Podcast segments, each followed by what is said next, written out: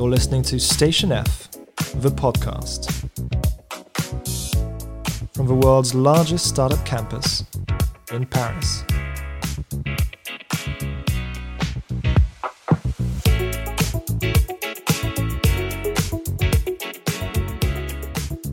This is Station F, the podcast, and I'm your host, Roxanne Varza. Well, at least usually I'm your host.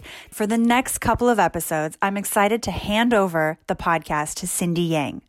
Cindy is part of our biz dev team at Station F and has actually been running the podcast behind the scenes from day one. Hey, Cindy. Hey, Roxanne. Thank you so much for the introduction. And hi to our dear listeners. I'm Cindy. I'm the producer of the Station F podcast, usually behind the scenes, but I'll also be your host for the summer. This week, in celebration of restaurants and terraces opening up around the world, we've invited a very special guest to join us. We'll be catching up with Victor Lugger, the co founder and CEO of Big Mamma Group, and more recently, Sunday App. For our Parisian listeners, Victor's work certainly needs no introduction. He's behind some of the most popular Italian restaurants in Paris, including La Felicita at Station F, and he's also raised the largest seed round in Europe this year for his new fintech company, Sunday App. So, this episode will be killing two birds with one stone.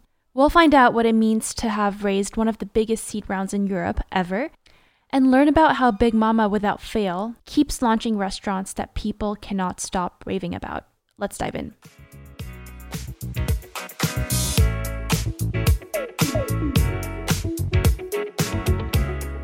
Hi, Victor. Hello, Cindy. Very glad to be here. Thank you very much.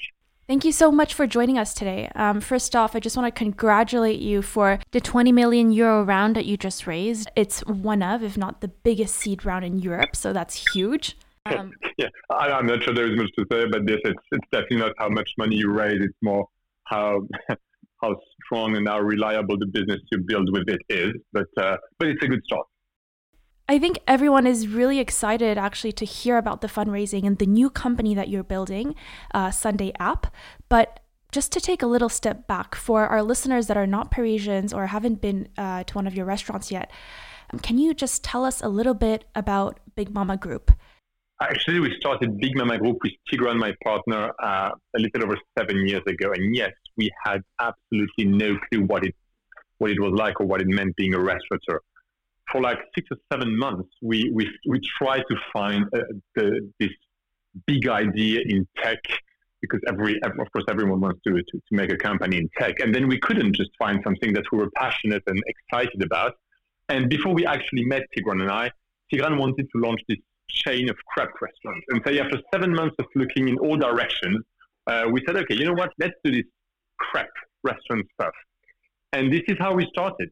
And after one month being full time on the project, he and I realized that we were actually not that excited about crepe, uh, that doing a chain was definitely not our stuff, and that it was actually not a good business either. So for these three reasons, we said, okay, let's let's drop this idea. Which what, we, what we've discovered is that sourcing amazing product direct from the producers and being restaurateur, namely working in hospitality, was something we were definitely passionate about. And this is how we started Big Mamma. And we said, now we're going to do Italian restaurants because we love Italy, because for many reasons, him and I, we have a background with Italy. We speak Italian and we love the country. Um, and we felt we were just passionate. And I must say, seven years later, we are all the more passionate. And, and it feels like it's just the beginning of the adventure of trying to share um, an Italian moment or some hints at the Italian culture and tra- traditions to all our guests in, in Paris, in London, in Madrid, uh, or in Lille, Lyon, Bordeaux, Marseille. You're running a very successful restaurant group, but you don't actually come from a restaurateur background. Um, so yeah, in a nutshell, we ended up being restaurateur because just we were passionate about. And well, if I'm trying to really be no bullshit about it, because we had no better idea. And and then we said, if we don't have a better idea, let's at least do something that sounds fun. And when we post rationalize it seven years later, there is a very strong culture in Big Mamma of what we call doing things by passion. What does that? The other day, I received a link about an article that says do not ever stuff by passion. This is stupid. And of course, everyone has heard the, the, the, the, the sentence that says, oh, do not open a bar with your friend. It's the worst idea you can ever have. I, I happen, we happen with Tigrane to disagree. The reason for that is success comes 99% out of really hard work, in my opinion, if you ask me. And the only way I believe, the only way at least I can or Tigrane can deliver sustainable, repetitive, really hard work over years is to do something we're passionate about. This is why we try and do stuff by passion. And I could give you hundreds of examples of when we've taken irrational decisions in the course of the last seven years that were driven by passion and that actually really paid off. Right, of course. Um, I think hard work is definitely something that we can't we can't discredit at all. But there's a lot of restaurateurs out there, a lot that work really hard. Um, but what do you think makes you particularly successful? Here again, on the on the, on the mostly tech podcast, I, I feel like I'm going to be very disappointing because there seems like in our model, and of course we've post-rationalized success because when we opened our first restaurant, we're like, oh, it's ever going to work. And then there was a huge queue, and we had all these clients, and we said, "Wow, it's working!" And we don't even know why. And when we when we wanted to open our second restaurant, we started to think, "Okay, why is it working?" Because if we understand why it's working, then maybe we, we can try to reproduce. Then we can try to enhance and even over outperform it. And I'm afraid the four things that make it work are absolutely not innovation. I think we are doing the job of restaurant in the most traditional way, which is the four, four pillars of restauranting cheap food, good food, served with a smile in a very nice environment. And if every lunch and dinner you start again thinking that you're just as good as the last meal you served, and you start again thinking, how can my food be really good? How can it be really cheap? How can I put a smile on everyone's face in my team? and how do we make sure that each and every restaurant, day in, day out, the day of its opening and seven years after that, is really good looking. And I, we believe if you do that, whatever the kind of cuisine you're serving, you're going to have a packed restaurant. And actually, we could open four restaurants next to each other in the same street. If they deliver this, they'll be full. But the very second then one of these four pillars is missing, then you're not like 90% full. Then you're 50% full. And if a second pillar is missing, then you're bankrupt. yeah, completely. I think you've summarized it really well. Um, I do think that the Big Mamma experience, I mean, for anyone who has been to one of your restaurants, uh, it's super, super apparent. These are beautiful restaurants. Um, the food is very good quality. The price quality ratio is amazing the staff is really heartwarming. And I remember when I first went to one of your restaurants, it was Popolare, I think. I was just surprised by how many Italians were actually working in the restaurant. I think the whole staff is Italian. And I asked my friend, how did they manage to find so many Italians in Paris? Um, and so, a question that I actually have is when you have such a huge volume and you're serving so many clients, yet you're able to keep up with such good quality and always uh, such good ambiance everyone that goes to La Felicita always has a really good time. Everyone that goes to one of your other restaurants will always have a very good time. Behind the scenes, I think logistically speaking, there's there must be a huge challenge there. And so I wanted to ask you, like, how do you keep up with that supply chain, um, that quality control, and even the staff uh, culture that you have? Yeah, it's a very good question. Thank you. You know, many people say, "Oh, you've grown so fast at Big Mamma." Actually, I, happen to disagree. Restaurant groups or chains that grow really fast, they open 20, 40, 50, 100 restaurants a year. We've, on average, opened two restaurants a year in the last years. And the reason for that is how do we answer all these questions that you've asked is it's through total delegation to the team. How do we empower each and every teammate with us it's their restaurant, it's their process, it's their quality control, it's their smile on their face. And of course, if Tigrane and I, we have to be behind every guy cooking pasta, behind every girl cooking pizza, because etc., then of course it's not working. So what we've always done is, yes, we have a, a, an interesting recruitment policy, which is we only recruit people who speak Italian because the, the, the, the, language of the company is Italian. Most of the staff is Italian, even if we have 37 nationalities. And and because it's Italian, we end up with having in the UK, in Spain, in France, so many people who are Italian or who love Italy They have this culture of service. These people, they love to serve. So we don't have to teach them to enjoy their work. That's the first thing. The second thing is we have a lot of expats in the company, which is a very strong bias that a girl or a boy, 22, 24 years old, is an expat. He's someone who is seeking adventure and, and who is full of energy. The third thing is we empower young people. And in this respect, we are so grateful we work in the, in the hospitality sector because let's look at it. We have a tech company now on the side. A tech company is complicated. You can't recruit any guy who is 18 and tell him, okay, code me that payment app. It takes a lot of experience. On the contrary, in hospitality, you can recruit anyone who's 18 or 19 and, and who has a lot of goodwill and energy, and he can start working in a restaurant. And because you can do that, what we've witnessed is that we can empower very young people with actually quite a lot of responsibility. The average age of our managers and chefs is 21 years old, and they're running team of 50 to 250 people, P&L from 5 to 25 million. Most of them don't even have a, um, a degree in anything. What that means is that what we try and grow as we as we are scaling the company is we try and grow passion and you can't do that exponentially, which is actually one of the limits of the Big Mamma model. We can't grow exponentially. We can grow linearly. So let me give you an example. Now in the UK, we have two restaurants, and we're opening another two restaurants this year.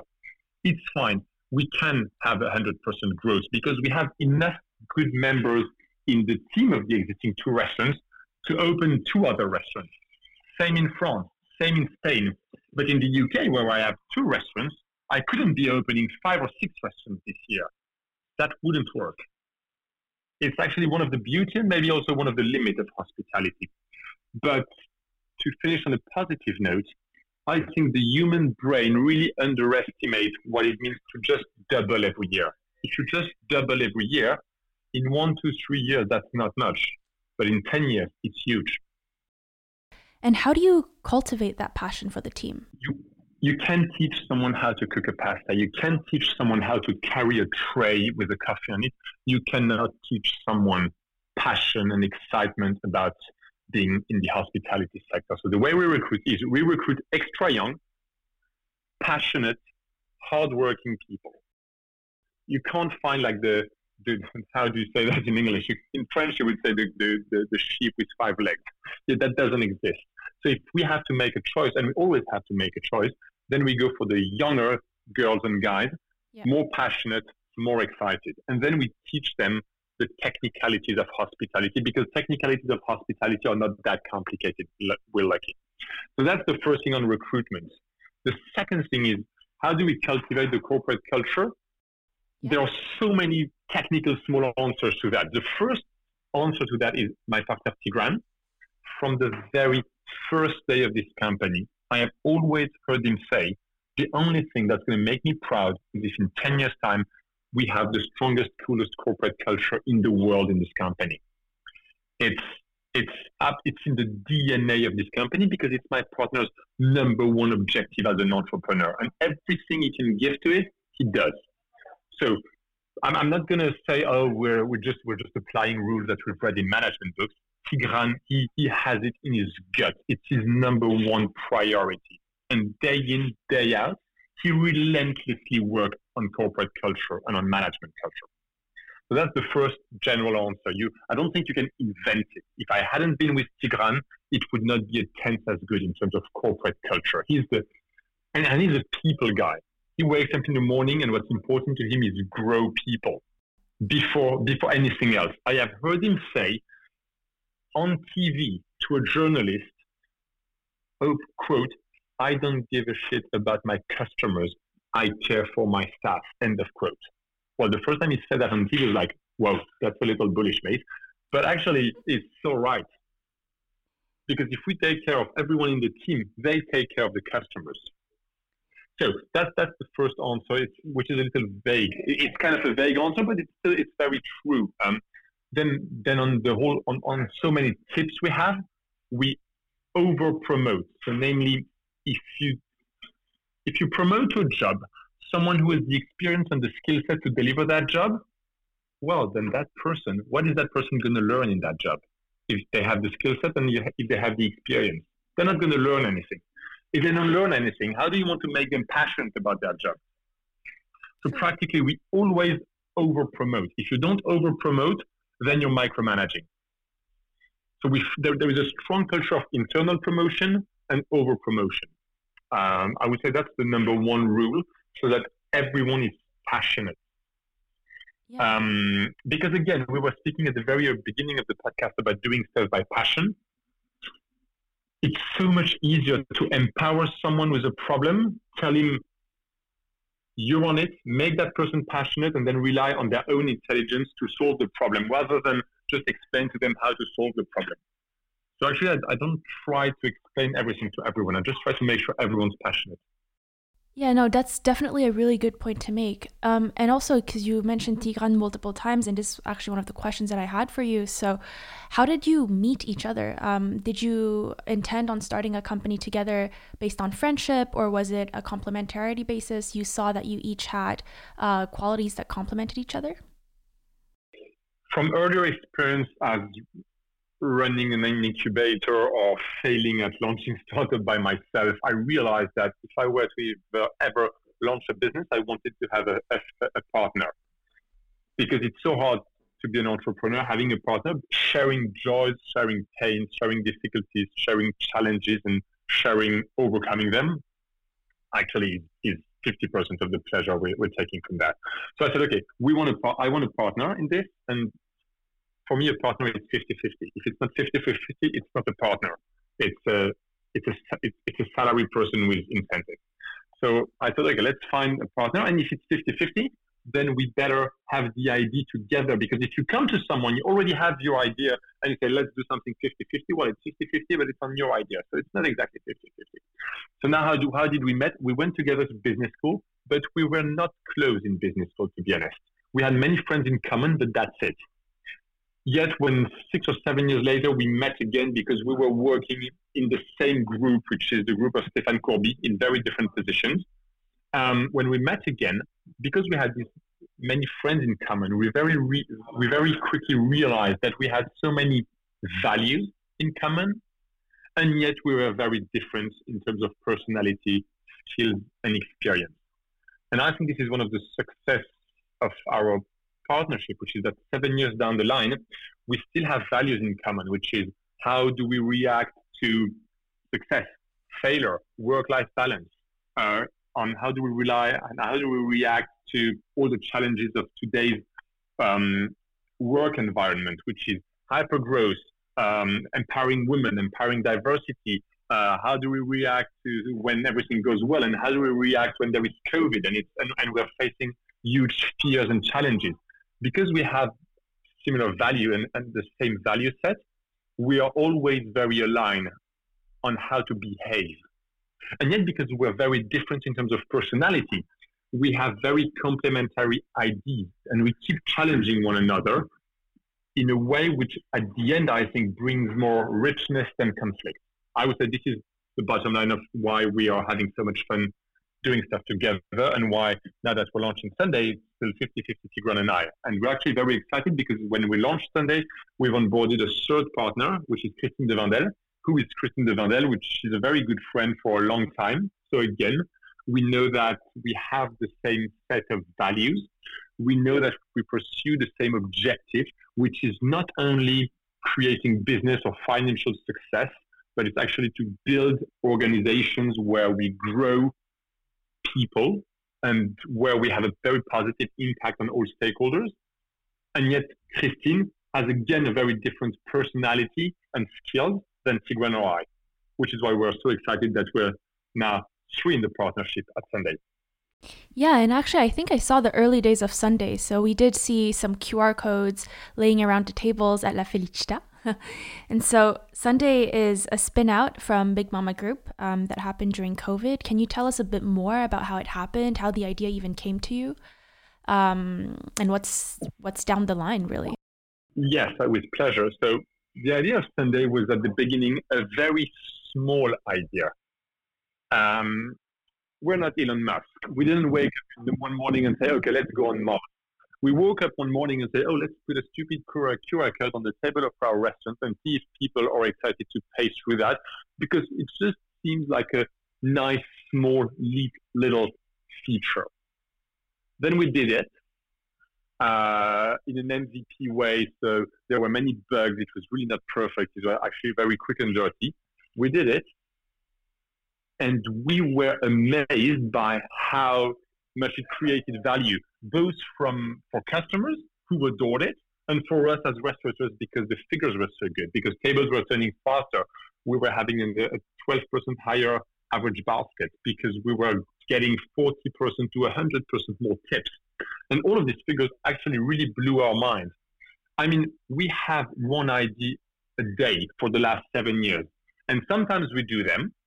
And out of the ideas that we do, like 99% of them, we end up forgetting them because actually when we test them, they are not that good.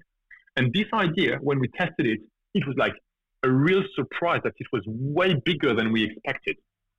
And then when we started talking about it to other fellow restaurateurs, everyone was excited about it. And then when we started talking about it to tech people and fintech people and investors, everyone was excited about it. And then we say, wow, it, it's crazy because since we've had this idea a few months ago, every time we've done something or talked about it, it was yes, it was go, it was bigger. And, and actually, what started as a very, very small idea after XYZ beta test, after XYZ conversation with researchers, with investors, with with with the staff, etc. It was growing bigger and bigger to the extent where at some point it really became this big idea on how you can save 15 minutes, 15 minutes to several hundred millions of people every day. Amazing. And if we can do that, and if we can build a platform that enables that, it's building PayPal for brick and mortar. It's it's it, it's actually a very big idea, and we could actually down the line happen to maybe be able to make payments free for all small retailers and save 15 minutes to so to hundreds of millions of people. But all of that started with a very small idea, and here I want to emphasize that you very rarely start a big business with a big idea. Usually, you start a big business with a very small idea, and you just grow, grow, grow over time. Again, when we started Big Mamma, it was just the idea of making an Italian trattoria, which is it's not a stupid idea, but it's really not an innovative idea, and it's not uh, a recipe for success. It just I, it just keeps building into something bigger. Amazing. It actually reminds me a little bit of the story of Slack, uh, how it was initially built as an application for internal use and then became a huge multi billion dollar business. So, back to Sunday, how does the application actually work? Do people order directly on the app? practically today, Sunday is the fastest way to pay in restaurants in the world. You're in restaurants, you have a very normal experience, and you're very lucky you're having that because we're all fed up with COVID, and we're just happy to go back to restaurants and speak with waiters and get us ex- explained how the menu works and where the products come from, etc. And I can tell you, chefs around the world, they have had a whole full year thinking about the new thing they're going to cook. So there is a lot to say about the menus. Then you have a great time with your loved ones. And in the end, instead of raising your hand, waiting five minutes to get the bill, then waiting another five minutes to get the credit card machine and then split the bill and then ask for a receipt, all of that, you scan the QR code on the table. The next thing you see on your phone is your bill. You don't download anything or register or whatever. You click on pay. If Apple Pay, you double click, you're done. It took literally five seconds. You stand, you go. Okay. So what happens is if you're in a hurry, you're gone 15 minutes faster. If you're not in a hurry, you can use all these 15 minutes where you would have been waiting for the bill and being annoyed that it's not coming, just to enjoy your time with your friends, or maybe to get another coffee, or maybe to get that dessert that you wanted to take but you didn't have time because you know you have this 2 p.m. sharp meeting and well you still need to pay so you don't have time for dessert. I mean we've all been through that. Yeah, it just definitely sounds like it betters the restaurant experience so much and it sounds like it's saving waiters a lot of time and i completely understand the frustration sometimes of waiting for a bill especially when the restaurant is really busy um, but wanting needing to go sometimes even because you have a perhaps a meeting after or a deadline that you need to make right um, okay so this type of technology is actually not a new uh, type of technology it, it, existed before um, it's quite popular in asia actually So I wanted to understand what's the value add that Sunday seeks to bring? And also, what will you do differently to make sure that the system thrives here in Europe? I think it's a very good thing that it we're just assembling pieces of technology that already exist. QR code has been existing for 30 years, and we've all been paying on our phones for for 10 to 15 years. So we're just assembling API connection technologies, QR codes, and payments on, on, on phones. And, and tomorrow it's not going to be even QR code again. It's going to be another technology. How can we make eventually payments free and payments in brick and mortar as seamless as online? That's the goal we're pursuing. And and yes, in Asia or in some of in some countries in Africa, they are doing that already because they never went through the step of credit cards. They went directly from no one has a credit card to everyone is paying through their phones. Here in Europe or in the US, we have a very different history. And what we're doing is practically we're trying to replace the credit card machine, which is a very old piece of technology that is one very expensive and two absolutely useless. That's a super interesting insight, actually. So, on a similar note, what are some of the innovations that you're most excited about in the restaurant space? It's a very good question. I'm afraid I'm going to have to say Sunday because apart from Sunday, a, I don't think restaurant. I don't think restaurants is a space where you absolutely strive for innovation. You have innovation in the design of the restaurant. You have innovation, of course, in the plate. You have innovation in how you cook stuff. This is where I want my restaurants to innovate. This is where I want to be surprised. But practically, restaurants is about welcoming people hosting them and giving them a good time. It's a it's a comforting moment. I'm not sure it's a moment where you always want to be in innovation. And I think being able to just pay faster, we're not adding technology in the restaurant space. We're just replacing an old technology with a very efficient, seamless, and cheaper one. Yeah, there's also a lot of things happening in the uh, food waste management um, space. So apps like Too Good To Go that have started, or uh, recycling or upcycling certain things. Uh, I just wanted to get your thoughts on on some of these technologies also. I think you're making a very good point. Um, Big Mamma, we, we were and we still are the first B Corp group uh, in hospitality in Europe, which is three years ago, we, everyone thought we were crazy. Now it sounds like it's totally logical. Um, I think all all these on one side tech business and just this business in general, which allow us to have less waste, recycle more, in packaging or washing means that enable us to have always the lowest impact on environment. From my perspective, it's very satisfactory because as a restaurateur, I understand we're doing something necessary, which is we are feeding people. But I think it's also an industry that has a huge potential for impacting negatively on the environment, mostly because we are serving meat and fish, but also because we are using all this water and because the carbon impact of everything we're doing is so complicated. Um, for instance, all these innovations who help us track our carbon footprint is amazingly important to us and has been very useful for us to become a B Corp and to increase our, our grade across the years. Amazing work. I just want to say go Big Mamma, go B Corp. Um, back to the question of innovation now. I completely understand when you say that hospitality is an age old business and that there are some basics that you cannot innovate, but I do think that you guys have done a really great job at scaling and quality control. So, what do you do differently in that respect? It's a very good question. Actually, when you asked me about innovation, I thought I wish there would be this amazing innovation on, on logistics. And you know? It's funny because I remember back in the days when I was in business school, so I'm talking 15 years ago, and I remember the CEO of LVMH would come to my business school and would make this big speech, and then someone would tell him, "Oh, and what should I study if I want to enter LVMH?" And he said, "Oh, logistics. I need people in logistics." and at the time, I was like, I mean, I remember it, so it was shocking enough for me to remember. And 15 years down the line, when you talk to me about innovation in hospitality, like, oh, talk to me about logistics. Because yes, I think one of the places where we've innovated because in-house we have developed our logistical backbone between France and Italy that allow us to supply from over 200 small artisanal suppliers in Italy. The good thing when you're buying direct to so many small suppliers is that the food that you're buying is way better and you buy it cheaper. But then you have to transport it from everywhere in Italy to France, to the UK, to Spain. And yes, innovation in logistics, I'm not sure we have innovated, but we have recreated our own logistics supply. And, and this was one, I think, one of the key drivers of success for Big Mamma. From an entrepreneurial perspective, it's one of the reasons why when we started Big Mamma, we, at the very beginning, we raised quite a lot of money and we opened directly two big restaurants because if we had opened just one little restaurant, we could never have justified the costs and implications on logistic with just one small restaurant.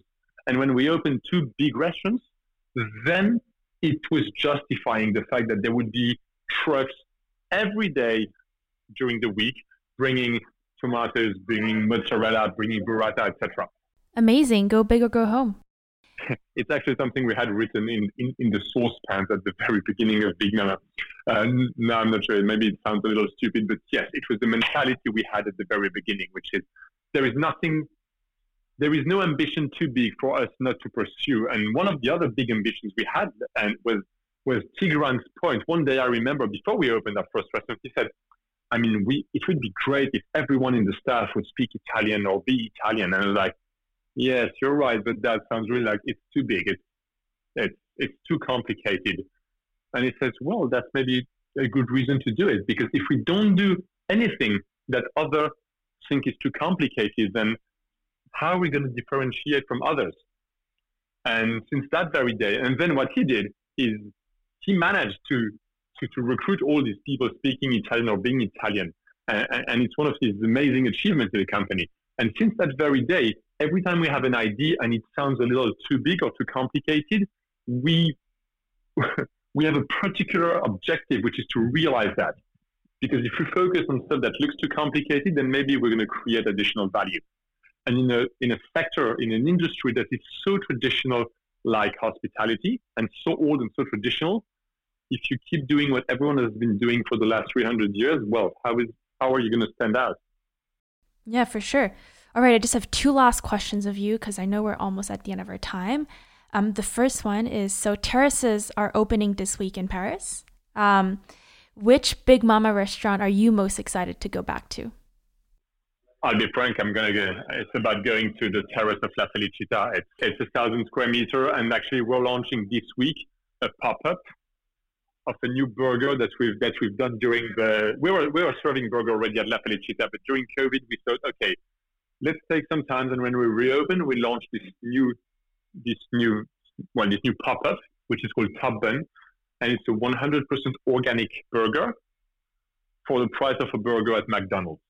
Amazing. And it's it's a challenge we're having, saying if each and every of 60 million of people in France can have pretty soon eaten once in his life burger that is just as cheap as an industrial one, but that is organic, well, this is a good challenge for us.